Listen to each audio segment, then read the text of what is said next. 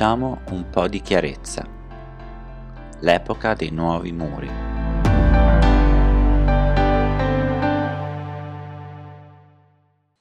Come giustamente sostiene Nello Scavo sulle pagine di Avvenire del 16 novembre, non sarà facile, quando toccherà agli storici, spiegare che l'epoca dei muri non è più solo quella del Vallo di Adriano o il tempo del cinese Qin Shi Huang, l'imperatore padre della Grande Muraglia. Epoche in cui le fortificazioni servivano a proteggersi dalle incursioni armate. Non nel 2021, quando miliardi di euro vengono investiti per respingere nient'altro che persone disarmate. Negli ultimi trent'anni i paesi europei hanno costruito mille chilometri di recinzioni, con una spesa di circa un miliardo di euro, destinati purtroppo ad aumentare dopo le recenti vicende ai confini tra Bielorussia da una parte e Polonia e Lituania dall'altra, dove, di fronte all'indifferenza generale del mondo politico, migliaia di migranti sono stati esposti per giorni alla fame e al freddo e si dice che circa 20 persone abbiano perso la vita. L'aspetto più inquietante della questione è che il filo spinato e le armi usate per bloccare l'ingresso dei profughi è anche un'occasione per realizzare un enorme giro d'affari. Ne beneficiano infatti numerose aziende europee del settore difesa, che hanno goduto di un budget di oltre 4 miliardi di euro del Fondo per le frontiere esterne e del Fondo per la sicurezza interna della Commissione europea ma per il prossimo bilancio 2021-2027 l'Europa ha stanziato a vario titolo complessivamente oltre 20 miliardi di euro per la sorveglianza delle frontiere.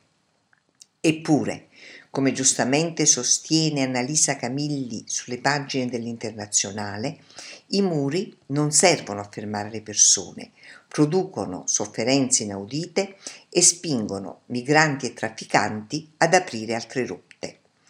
La nuova epoca dei muri è stata inaugurata dall'Ungheria nel 2015 e da quel momento quasi tutti i paesi dell'est europeo non solo hanno iniziato ad opporsi in un'ottica di stampo ultranazionalista a qualsiasi riforma del sistema d'asilo, ma stanno ora chiedendo alla Commissione di finanziare la costruzione di nuovi muri alle loro frontiere.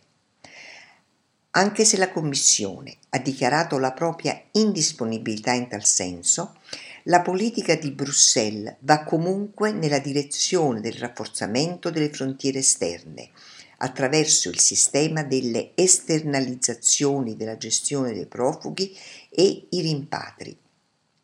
Per quanto riguarda l'esternalizzazione, ricordiamo che Bruxelles da tempo paga i governi degli stati confinanti per bloccare le migrazioni.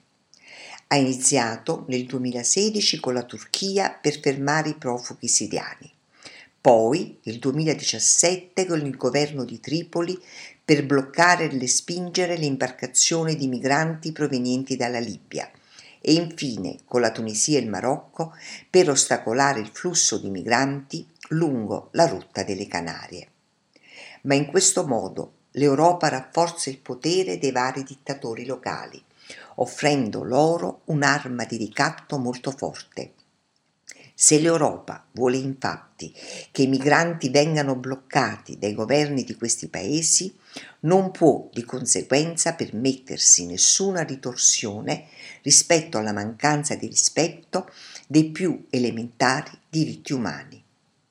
Nessuna alternativa viene presa in considerazione, eppure c'è ed è a portata di mano la concessione di visti umanitari secondo quanto previsto dalle Costituzioni nazionali della maggioranza dei Paesi europei e dai trattati dell'Unione, che riconoscono tra i principi fondamentali anche quelli di solidarietà e di accoglienza. Ovviamente, la concessione di visti su larga scala presuppone la revisione del regolamento di Dublino, che prevede l'obbligo di accoglienza solo per i paesi di primo arrivo e quindi una distribuzione equa di migranti nei diversi paesi europei. Il tentativo di rispondere al problema migratorio in questo modo alternativo potrebbe anche offrire una soluzione ai problemi posti dal calo demografico che caratterizza la maggioranza dei paesi europei. La sola Germania avrebbe bisogno di circa 250.000 immigrati all'anno per mantenere il proprio sistema produttivo agli attuali livelli. Ci sarebbe bisogno, in conclusione, di una visione più ampia, di largo respiro, che superi quelle logiche egoistiche che impediscono di guardare lontano e di ragionare nella prospettiva di un futuro non immediato. Fonti. Avvenire del 16 novembre. Internazionale del 13 ottobre.